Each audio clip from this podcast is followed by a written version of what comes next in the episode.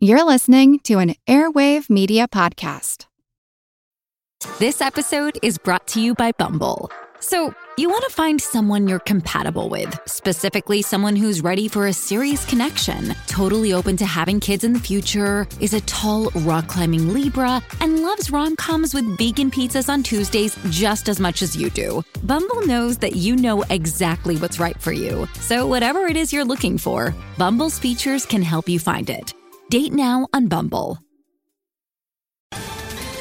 Ohio, ready for some quick mental health facts? Let's go. Nearly 2 million Ohioans live with a mental health condition. In the U.S., more than 50% of people will be diagnosed with a mental illness in their lifetime. Depression is a leading cause of disability worldwide. So, why are some of us still stigmatizing people living with a mental health condition when we know all of this? Let's listen to the facts and beat the stigma. Ohio, challenge what you know about mental health at beatthestigma.org.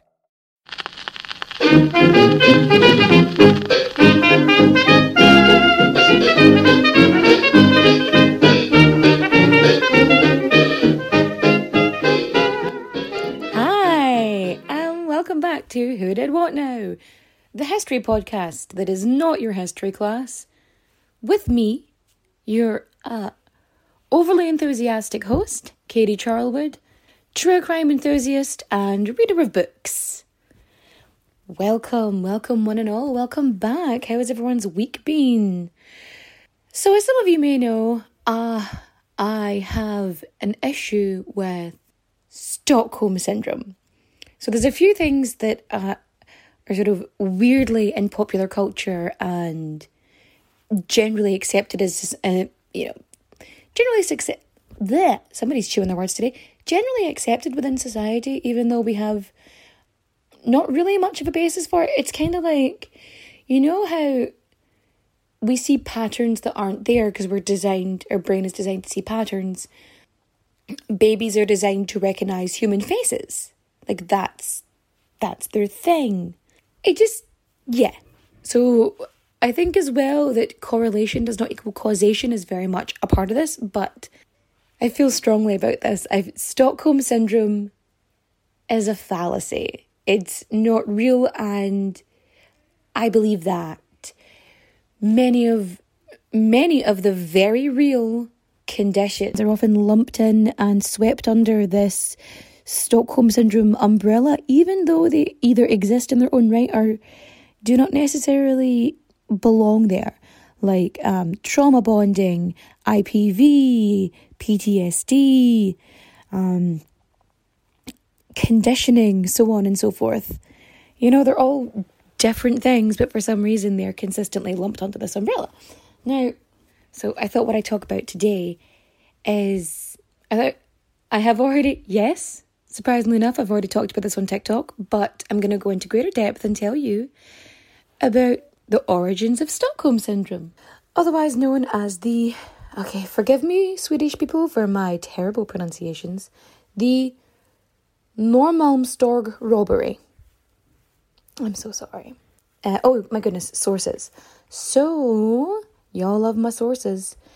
So, I listened to the Memory Motel podcast, the Criminal podcast. Um, the Memory Motel podcast had an interview with uh, one of the hostages the criminal podcast was great. Um, there was also a History.com article by Christian Klein from 2019. There was a Smithsonian article, I don't remember where that was from. There was the bank drama from the New Yorker from 1975. That was an interesting one. And Jan Erik Olsson, he also wrote a book called um, Stockholm Syndrome. So, Stockholm Syndrome, effectively. Um, and he released that in 2009. Okay. And um, I read an article from 2013 uh, called 40 Hours are Dan Dramat vid Normalstorg. 40 years after the Normalstorg robbery. I watched a video called um, 40 Hours Dan Dramat vid Normalstorg. 40 years after the Normalstorg robbery. Um, and I, I got my brother to translate it because my brother lives in Sweden. anyway, those are my sources. Okay. Let's get into this. So, yes, first of all, Stockholm Syndrome was actually named after an event that happened in Stockholm. I know a lot of people, uh, I didn't know that. A lot of people didn't know that. Um, I discovered. but yeah, so on, so we're going to go back to the 70s. So it's the 23rd of August 1973. And the Sveriges Kreditbanken is, you know, doing its banking stuff. It's in the fancy part of Normalstorg, Normalmstorg. I God, I'm gonna ruin these pronunciations. And in walks, and a masked man enters the bank, pulls a loaded submachine gun, fires at the ceiling, and um, hmm, disguises his voice to sound like an American person, and shouts in English, "The party has just begun." So, who is this criminal, you ask? Well, it is none other than Jan Erik Olsen, a safecracker who was on furlough from prison and just didn't return uh, because he was on because he it was because he was serving a three year sentence for grand larceny. Hooray! so, so Olsen, Olsen, what Olsen doesn't know is that a silent alarm has been triggered. And because of that, um, two police officers respond. You know, as a result of this, he ends up shooting shooting at one, hitting him in the hand, and the other has to sit in a chair singing a song. Honestly, I mean, okay. And so he takes four people hostage and then sends, you know, gets everyone out the bank. What I think is really funny like I love this little part is that before he sends everyone out the bank, apart from obviously his four hostages, uh, there's you know just a dude there with his wife, and he's like, my, my wife needs her medication, and so Olsen goes and gets it for him and gives it to him for the wife. Like that's. I find it's like it's such a juxtaposition from the man who came in and just shot the place and he's like, oh, but here's your medicine. Of course, have a good day now. like, like, what? Okay. So once he has his hostages secure, Olsen asks for uh, his friend, Clark Olofsson, to be brought there. He was his prison roommate, um, who he had previously tried to help escape. He was waiting outside in the car, and dynamite had been smuggled in. But Olofsson wasn't he failed to detonate the dynamite for whatever reason, so that that didn't work. But anyway, this did. Uh, so he demands that Olofsson gets brought there. Three million Swedish kroner, two guns, bulletproof vests, helmets, and a blue Ford Mustang. You know, and this is for the release of the hostages. I'm going to apologise for mispronouncing names, but the four hostages were Kristen Enmark, Birgitta Lundblad, Elizabeth Oldgren, and the only male hostage, uh, Sven Safstrom. So Olofsson um, was a bit different to different to Olsen. So Jan Erik Olsen, as opposed to Clark Olofsson, Clark Olofsson was more of a violent criminal. Like he'd done armed robberies. Via it was you know his crimes tend to be a bit more violent, whereas Olsen was, you know, a safecracker. so they bring Olofsson in, um, and he's to be used as a, you know a communication link um, with the police negotiators. One of whom is psychologist. So this psychiatrist, uh, Niels Bejerot, Bejerot, B E J E R O T, I don't know how to pronounce it. Um, he was the he was the psychiatrist that was actually leading the police response but we're gonna but we're we're gonna get back to him. We're gonna get back to him. So Jan Erik Olsen, he's in the bank, he's got Olofsson, he's got his four hostages, and so this siege lasts over six days. And this becomes basically this huge blockbuster media event. Like the Swedish people had never seen anything like it. The police had never dealt with anything like it, like, and for many parts of the world, this is something they had never seen. The thing is with the police is, like, I'm fairly certain that the police and Mr. Bejerot there had no training in hostage negotiations.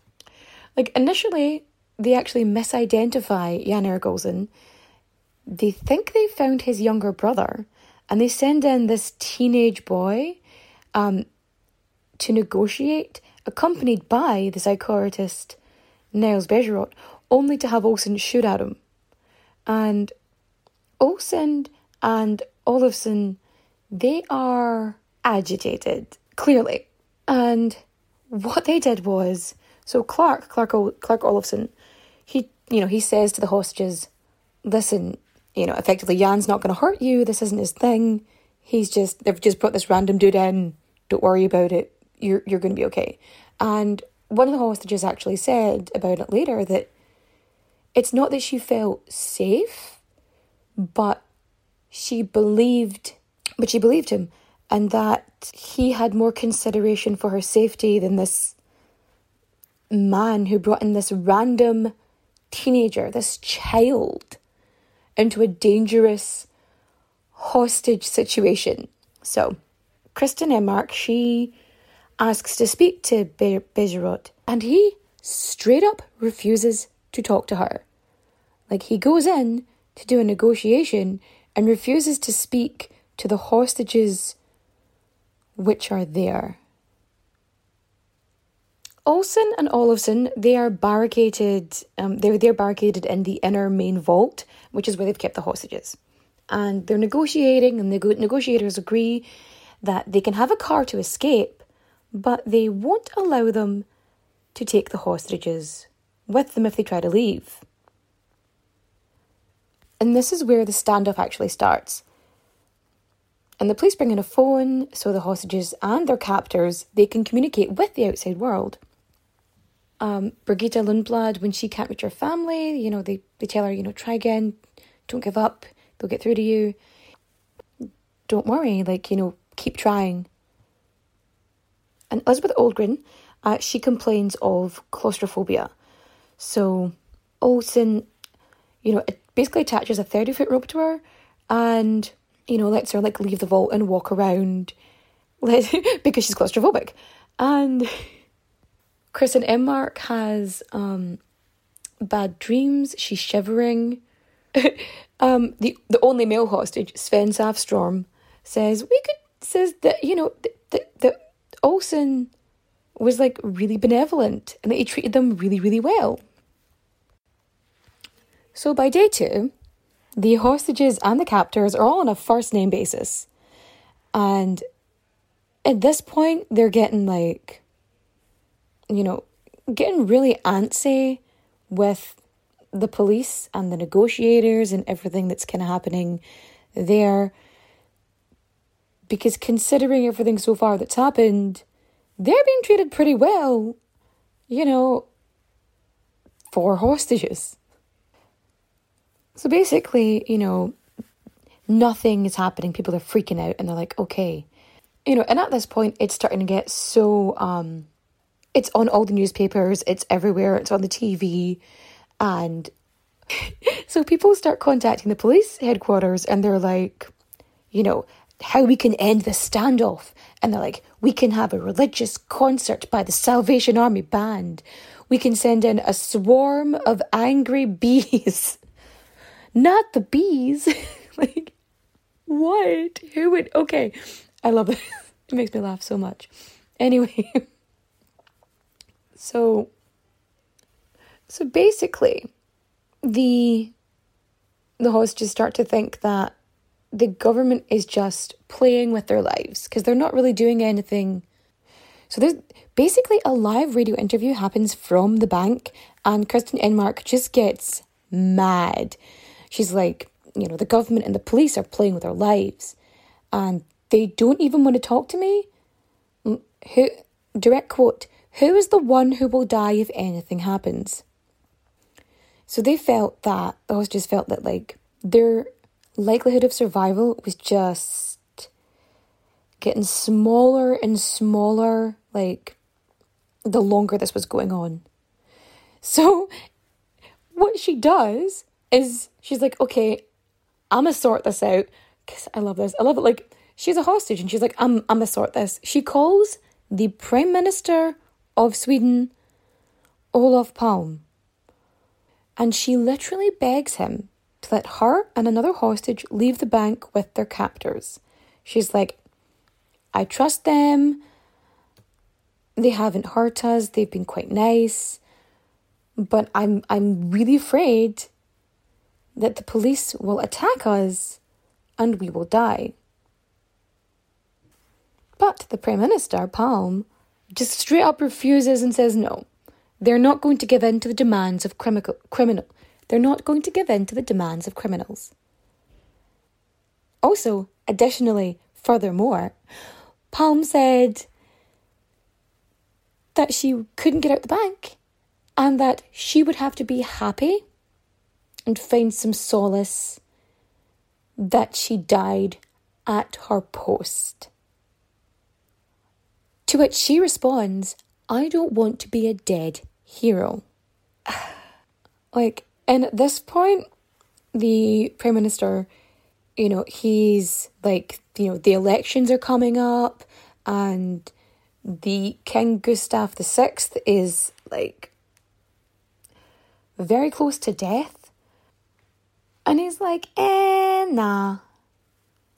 So then on the 28th of August, after six and a half days, basically over 130 hours, the police drill a hole into the vault, take a photo, which is the one, if you've seen Stockholm Syndrome, that's generally the photo they use, and they pump tear gas into the vault.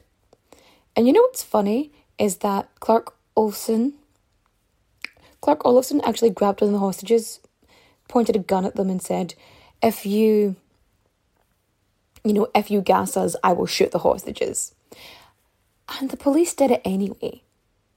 Yeah, so there's tear gas in the vault, and Jan Eric Olsen and Clark Olofsson, they, you know, they surrender, and the police are like, the hostages have to come out first. And then all four hostages are like, nope. Uh, they're to go first because you'll just gun them down. You'll shoot them if you go out. We're to follow.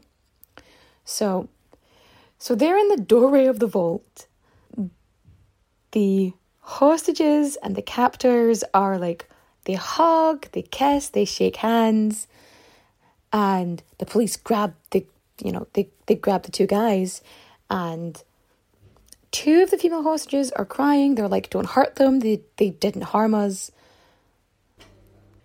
And so basically, the police are parading, you know, down the street with the captors, and and Enmark is just madder at this point. And she's like, mm, no. So she's told to lie on the stretcher and she's like, I walked in here six and a half days ago. I'm walking out. But they make her go on the stretcher anyway. And uh, and as she's wheeled away, she shouts, Clark, I will see you again. Effectively, the the police, they're like, this is weird. The police are like, hold the phone. What the fuck is this? Wyndham Hotels and Resorts makes travel possible for all. Whether it's the long haulers looking for a great cup of coffee, a roomier rest for the on a whim road trippers, or a place to make summer memories with the whole family. No matter who you are, where you're going, or why, with 24 trusted brands to choose from like La Quinta, Days Inn, and Super 8, your Wyndham is waiting. Get the lowest price at wyndhamhotels.com. Restrictions apply. Visit website for more details. Ohio, ready for some quick mental health facts? Let's go. Nearly 2 million Ohioans live with a mental health condition. In the U.S., more than 50% of people will be diagnosed with a mental illness in their lifetime. Depression is a leading cause of disability worldwide. So, why are some of us still stigmatizing people living with a mental health condition when we know all of this? Let's listen to the facts and beat the stigma. Ohio, challenge what you know about mental health at beatthestigma.org what is going on? And they're like, they find it very strange that these, um, you know, that the hostages and the captors are jovial and pleasant one another. They can't understand this connection they have. Um, the public don't understand it, the police don't understand it, and to the point that they actually investigate Kristen Enmark to see if she plotted the robbery with um, Olsen and Olofsson. So, and because of all this, you know, confusion that was being pushed around and pummeled at everybody, um, Elizabeth Oldgren, she, or she says, you know, she's speaking to a psychi- psychiatrist, and she's like, "Is there something wrong with me? Why don't I hate them?" The trial happens, and and so again, Enmark is, you know, Kristen. She Kristen is criticizing the police, and she singles out this Bejerot to it again. And in response, and yet again without speaking to her, he dismisses her comments as the product of a syndrome that he pulls out of his arse. Normalmstorg syndrome, which obviously gets changed to Stockholm syndrome because, you know, one, it is easier to say, and who doesn't love alliteration? Uh, he states that the fear that she felt towards the police was irrational and it was caused by the emotional or sexual attachment she had with her captors. And this gets, this blows up because they're like, the press are all, the press and the media, they're like already suspicious, like I said before, and they think it's weird that she's not as traumatized as they want her to be. At one point, a journalist says, it's hard to admit that she's like fresh and alert because apparently having clarity is proof that someone is sick, is suffering from some form of mental illness and attraction and de- toxic attraction. So she gets interviewed later on and she goes, and they're, you know, they're asked, you know, explain yourself. And she's like, yeah, I was afraid of the police. Why is that strange? Why is it strange that I'm afraid, you know, of people who are in parks, on roofs, behind co- corners? You know, they're in armoured vests, they're wearing helmets, they have weapons, and they are ready to shoot. Why is it strange that I'm afraid of that? So, both, okay, so the aftermath of the robbery. Both Olsen and Olofsson, they're charged, they're convicted, and so Clark Olofsson claims that, you know, he hadn't helped Olsen. Uh, he'd only tried to save the hostages by keeping the situation calm. And the Olofsson, um, basically, when he actually gets out of jail, uh, like he meets Kristen Enmark and their families become friends, and then he goes back to a life of crime. But Olsen, so Olsen is sentenced to 10 years in prison and he receives like many, many um letters from women who found him attractive. And he ends up getting engaged um to a woman who's like uh not like who was not um one of the former hostages, which has been like rumored. He gets married and he moves to Thailand. But yeah, so after he's released, he's like alleged that he commits more crimes, um, financial crimes, and he turns himself in to the police in two thousand and six, and they're like, no, no.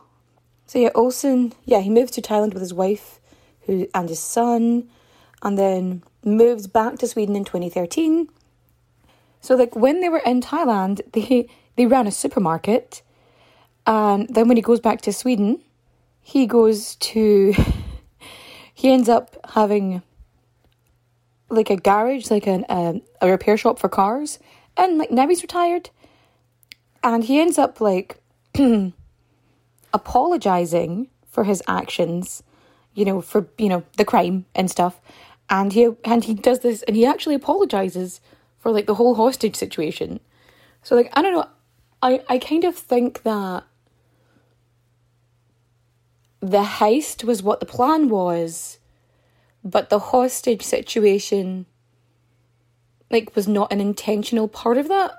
Like he thought, I'll go in, I'll get the money, and I will fuck off, right? Genuinely think that was that. So here's the thing: the nor the normal Norlam uh, syndrome, Normalmstorg syndrome, basically, in it's it's coined by himself, and they kind of leave it alone. So basically, Niles Bejerot, Bejerot, that arsehole, with the normal dog syndrome, you know, he coins it without bothering to even ask any of the hostages why. Is kind of like an integral part of case study, but that's neither here nor there. He ends up, and then this, it doesn't, it's not really huge. People don't really um, think about it. And then, like, later, it, it turns into Stockholm Syndrome. And effectively, um, so Stockholm Syndrome doesn't really come into wide use until um, the newspaper heiress Patty Hearst is kidnapped, which we will talk about at a later date. And the thing is that Stockholm Syndrome is basically this cultural term and is used casually by psychologists, but it has no diagnosis. And in general, mental health experts do not recognize Stockholm Syndrome as like an official mental health disorder. Stockholm Syndrome is not a recognized psychological diagnosis. There is no validated diagnostic criteria for Stockholm Syndrome. And that most diagnoses of Stockholm Syndrome are made by the media, not psychologists, not psychiatrists, and that there is such and there's such little academic research on it um, that so when mental health experts actually reviewed you know the literature on Stockholm syndrome they could not agree on how to diagnose it. And effectively, Stockholm Syndrome is a myth invented to discredit women victims of violence by psychiatrist Niels Bejerot with an obvious conflict of interest, whose first instinct was to silence the women questioning his authority. It's just. Oh. Anyway, so there we go. That is the origin of Stockholm Syndrome, why it's false. And yeah, okay, so what did we learn today? What did we learn today? We learned that a petty psychiatrist is the reason that the cultural term Stockholm Syndrome exists, and that and that sometimes authority figures, the people who are meant to be protecting us, aren't, which is super fun. Um, what have we learned? That sometimes men in authority are really fucking petty. but yeah, so I would absolutely suggest, um, but yeah, for more information, I would absolutely suggest listening to any of the podcasts. Um, they have great interviews. Recommend. Okay, yes, wow. Um, cults. I love cults, they're fascinating. Um, I am about to watch The Vow. I am very excited because I've heard it's awful. And I am gonna have a lie down because I am not feeling well. Um, I am very excited. Oh, I ordered a bunch of books. I'm very new with me. I ordered a bunch of history books because I'm that person. I get a few history books and yes, yeah, so I ordered myself some books because I like um, a physical book. I ordered myself some books because I I've tried ebooks and I find them just a little bit more difficult to deal with. Maybe it's the ADHD. I'm not not I, am not entirely sure. Um, but I'm I'm not keen on it to be honest. So what I've been doing is a couple of books, but then I got really mad because I'm I've been trying to get this book called Hood Feminism: Notes from the Women that that the Movement Forgot by Mikki Kendall, and it is oh, I want it so bad. Like this is the thing I love, especially I'm I like I made um like I made a conscious decision to try and get more to read more stories from first of all women and stories. Um also stories. I do read I don't know the last time I read a book that was fiction though. Oh, I don't think I read I haven't really read fiction in a while. I generally read non-fiction history, true crime, uh, stuff like that. So I've been trying to get hood feminism notes from Women Movement Forgot because I've been trying to get more to ensure that I have a wider perspective on the world.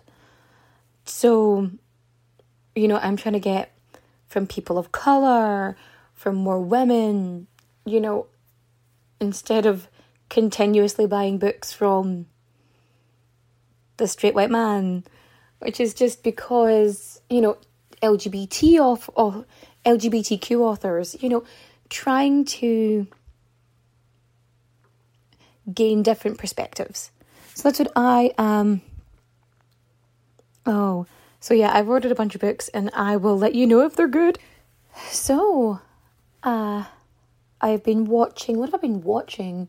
I've been watching WandaVision. I'm very much here for WandaVision. I am so excited. I've been on TikTok. And I am like really enjoying WandaVision. That's my current um thing. But I have I have I am starting I'm about to start watching The Vow, so we'll see if that's any good. Um that's based on the Nixie Nix, Nixium cult, Nivixium cult. I don't remember. So yeah, I'm gonna I will learn how to pronounce it after I watch it. So yeah, you can if you want to send anything to me. I'm on Twitter at Who Did What Now PD. I'm on Instagram as Who Did What Now Pod.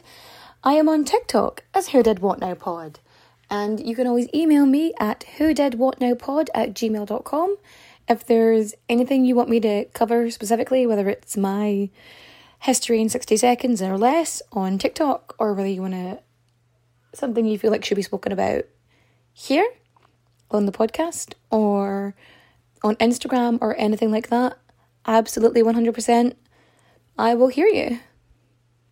Absolutely. But anyway, I have to go clean out my house tomorrow because uh, I had to move house. I had to move back home. And with that, I shall bid you farewell. Adios, au revoir, auf Wiedersehen, my friends. Goodbye. As a long-time foreign correspondent, I've worked in lots of places, but nowhere as important to the world as China. I'm Jane Perlez, former Beijing bureau chief for the New York Times. Join me on my new podcast, Face Off US versus China, where I'll take you behind the scenes in the tumultuous US China relationship. Find Face Off wherever you get your podcasts.